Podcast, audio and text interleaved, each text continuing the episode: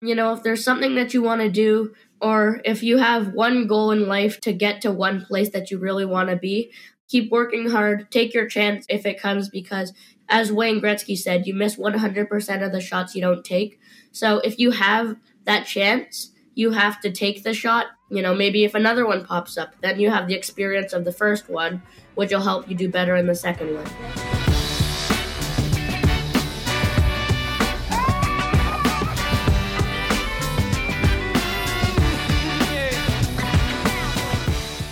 Hey there, and welcome to the Leading with Nice interview series podcast. My name is Matthew Yule, and we want to help you inspire others, build loyalty, and get results. Now, if you listen to the podcast, you're probably used to me saying that I'm really excited about today's guest, and that's because I am. But today, I am particularly excited for a few reasons. One, we have Aiden Hepburn on. Hi, Aiden.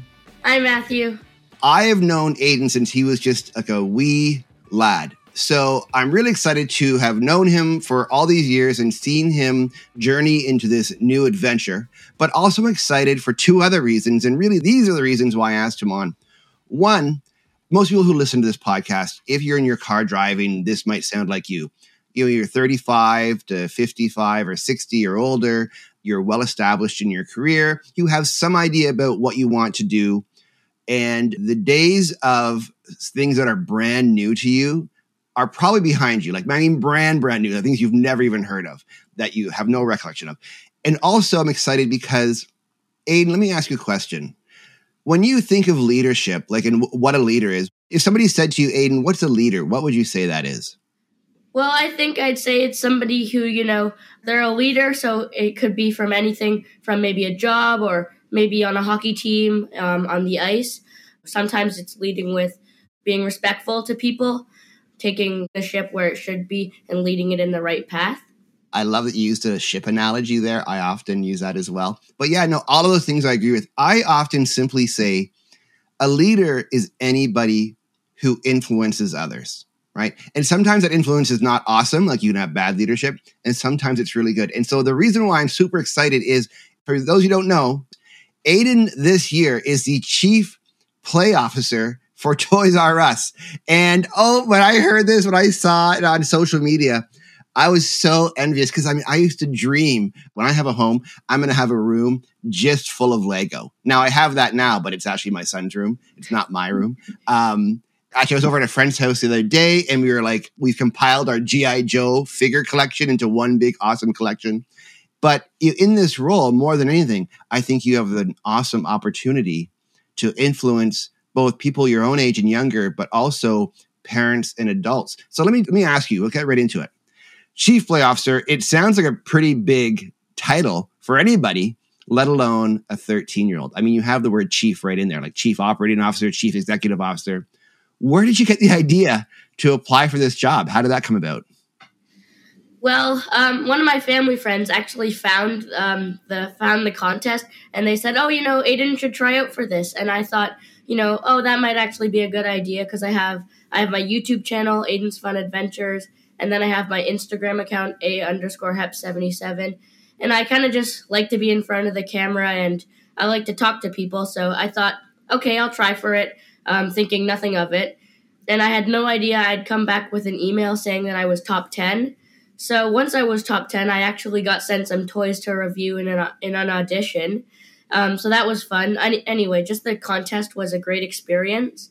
I got another email saying I was top five after my audition, so I got sent even more toys to review in another interview. And then I received um, probably one of the most exciting emails I'll ever receive saying that I'd been selected as the new chief play officer for Toys R Us Canada. I love that they emailed you. like that Toys R Us. Listen, call call them next time. That's phone call worthy. That would be like if I asked my wife to marry me and uh, and she was emailed me response or maybe a DM. That must have been an exciting email though. But tell me, like, um, I'm really curious about what kind of toys were they sending you because I imagine it's probably a wide breadth of toys. So what were they sending you? Well, in the first audition, they sent me like um, a small Lego set. They sent me like the creator ones where it's like three in one, so you could build three different things from the set. But then again, with Lego, you can just build whatever you want and use your imagination. Yeah. They also sent me a Barbie doll. They sent me a puzzle that came with a with a, a cute stuffed animal.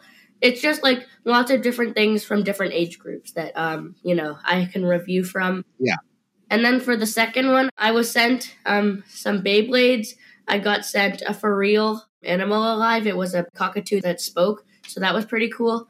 Um, I also got a Blue's Clues toy, so it's like um, Josh's phone, so it had lots of different lights and sounds um, and different characters from the show, so that was pretty cool.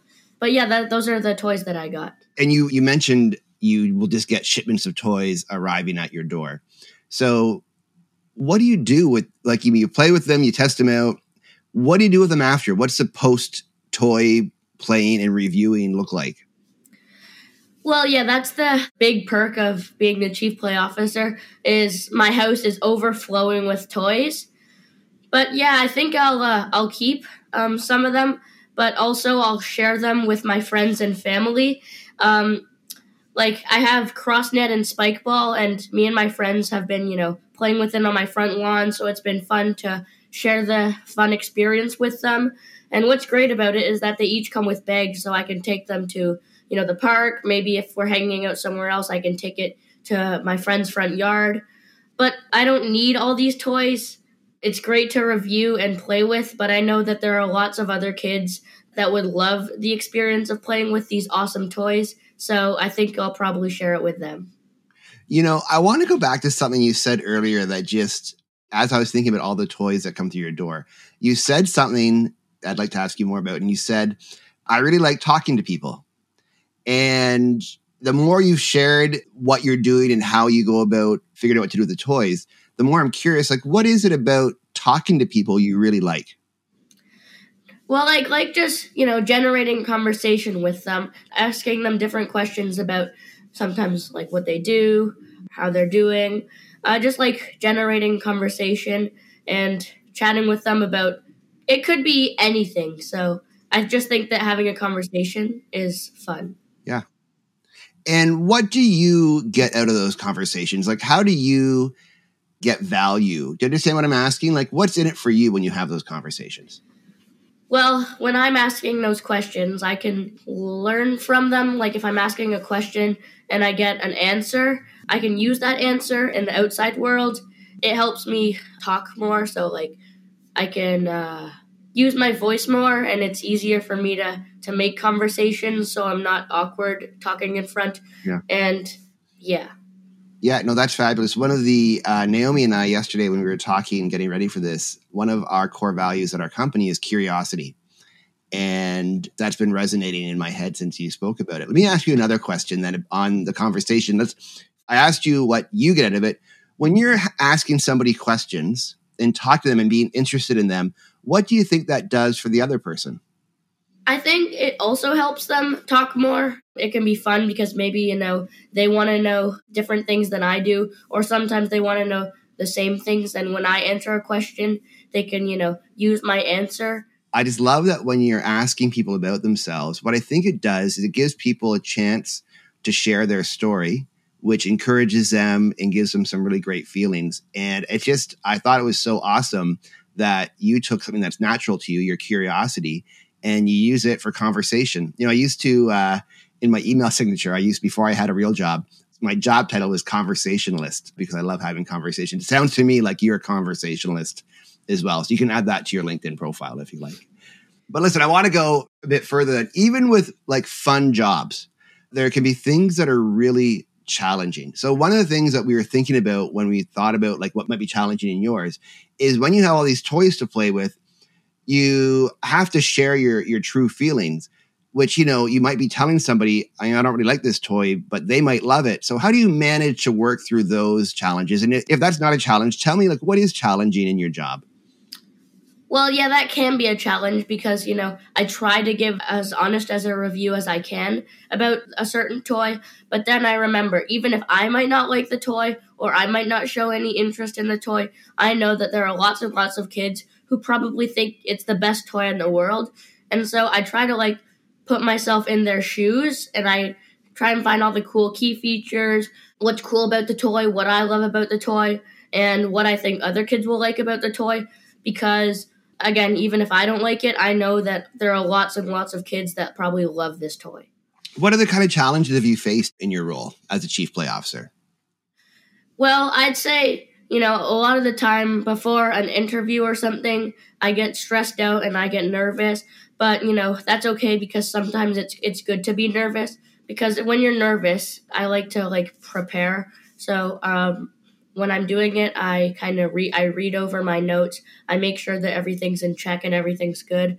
And then um you know, I just think to myself, it's okay, it's fun. I, I'm surrounded by toys here, and I get to review them. So that's fun in itself. And then, you know, I just go and do the interview. I remember my notes that are in my head, and then I just go with the wind. Okay. You talked about getting nervous. And I think if you don't get nervous in front of a challenge, often you're a sociopath. That's actually not necessarily a good thing. Being a little bit of nervous in front of a big event is actually a really healthy uh, reaction to stress.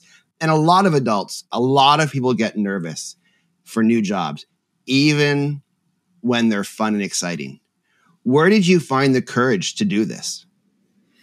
Um, well, I like to be in front of the camera with my YouTube channel and I like to have conversations with people. So when I'm talking about toys, I kind of think, you know, it's kind of similar to talking to people because I'm talking to the interviewer and so I have my notes in my head. I have all the toys in front of me, so I know when I'm looking at a certain toy or when I'm about to talk about it. Boom! Then my head it thinks about the notes I have about that toy, and then I just I take the toy, I show what's cool about it, and with the courage, I think sometimes I might not be as courageous as other times. So let me ask you a bit about more about courage. Um, I can imagine your first YouTube video you did was not as awesome as your most recent YouTube video you did. So, what is doing all that work? Like, what's happened to you between the very first one you did and the ones you're doing now? What's happened to you? Well, I think it's been four years um, is the time span between my first and my most recent YouTube video. I think that, you know, each video I'm starting to get a little more used to making YouTube videos and I guess a little more confident in, in front of the camera. And so I've been, you know, I guess you could call it practice throughout each video. Sometimes it takes me a couple of takes, sometimes it takes me one take. Sure. If I remember, my first video was a quick check in video where I was in the car. And my most recent one was, I think it was an unboxing video and a review video. So I just think how much my channel has changed because I never, I, when I started my YouTube channel, I just thought, okay, it'd be fun to try a YouTube channel. And now I've done, you know, different unboxings. I've even done a couple of vlogs from maybe if I'm on vacation, I've done a YouTube video or two. But my YouTube channel has definitely changed a lot throughout the years. You know, you haven't done this on your own. Like who around you because what I'd like to what I'd like to get out of this is I want to encourage people that are sitting in, in, in, their car right now or watching or listening on their on their walk.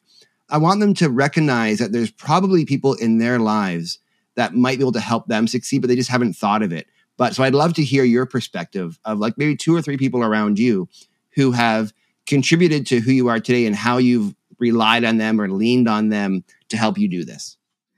Well, I think that the first thing that comes to mind would probably be my parents and my sister because you know they're always making me you know oh aiden have you prepared enough? Do you want to do a you know a, a read over of your notes again?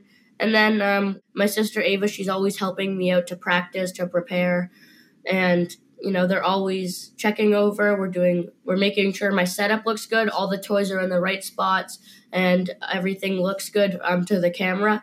And then making sure i'm prepared in my head and you know i think that they're definitely the biggest helpers of my life to help me pursue in life and um, make sure that i do well is there somebody in your life that you look at and just you say to yourself, you know, when I'm older, I would love to be like that person. Like not not from a job or career, but just a personality type.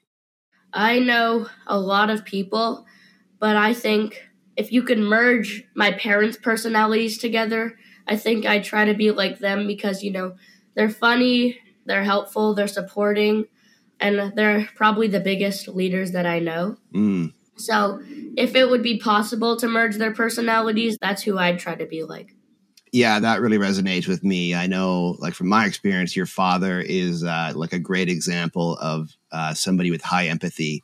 Um, just the way he cares for people has been uh, something I really admire about him. And your mother is just such a great encourager. So like I can see how both those those personality types together just make for like the perfect support system for you. So I guarantee you there are people that have gotten their kids to watch this on YouTube or to listen in the car. And so now what I'd love for you to do is first, I want you to give advice to kids that might be thinking about starting a new activity or taking on a new leadership role. What advice would you give them if they're just at the start of that journey? Well, I think I'd tell them, you know, if there's something that you want to do, or if you have one goal in life to, to get to one place that you really want to be, you know, just always work hard for it. Keep working hard. Take your chance if if it comes because you know chances come and go. So even if you even if that one chance doesn't work, that's okay because chances are another opportunity is going to pop up. But as Wayne Gretzky said, you miss 100% of the shots you don't take. So if you have that chance, you have to take the shot or else you might regret it and you you'll think oh why didn't i go for that it would have been a good experience for you know maybe if another one pops up then you have the experience of the first one which will help you do better in the second one that's great advice now i'd love for you to give advice to adults your attitude transcends age from your perspective as a 13 year old young man what advice do you have for adults who are looking at starting something new that might think oh they don't have as much ahead of them or they've missed too many chances? Well, I think I'd give um, pretty similar advice to adults because, again, even if you have missed a lot of those opportunities that you had in the past, that's okay because you still have the, those chances because chances come and go. So you still have those different opportunities and chances that you can take. Even though you miss 100% of the shots you don't take, that's okay because as long as your mindset is prepared for this new opportunity, that'll help you prepare and be more ready to take on this new uh, new leadership role or new opportunity. So that'll probably help the most. Uh, dude, you're uh, you're doing amazing. Like you talked about mindset. That's people pay me to talk to them about mindset. So stop being so good. I'm going to lose my job. Uh, but no, in all seriousness, when does your term come to an end? Well, the minimum contract for um, the position of CPO is one year. So I got the job in April, meaning that the job is over in April. So that's what I'm, you know, crossing my fingers because in the past, some CPOs that have done really good have um, gotten their roles extended for another year. So I'm crossing my fingers and I'm just remembering that whenever I'm working hard or reviewing a toy, I'm always remembering to work hard and have fun with the job. And where can they see your toy review videos? Where they can find where can they find out more about you? They can find me on um, the Toys R Us Canada Instagram account. They can uh, find me on different news websites and even on um, the Toys R Us website. I've been on there once for the outdoor catalog, so you can find me there. And what is, do you have a social channel or a YouTube channel you'd like people could follow if they want to find out or watch more of your stuff? Well, if they want to watch me and check out, you know, my review videos or just pictures of uh, what I'm doing, um, my Instagram is a underscore hep seventy seven, and my YouTube channel is Aiden's Fun Adventures.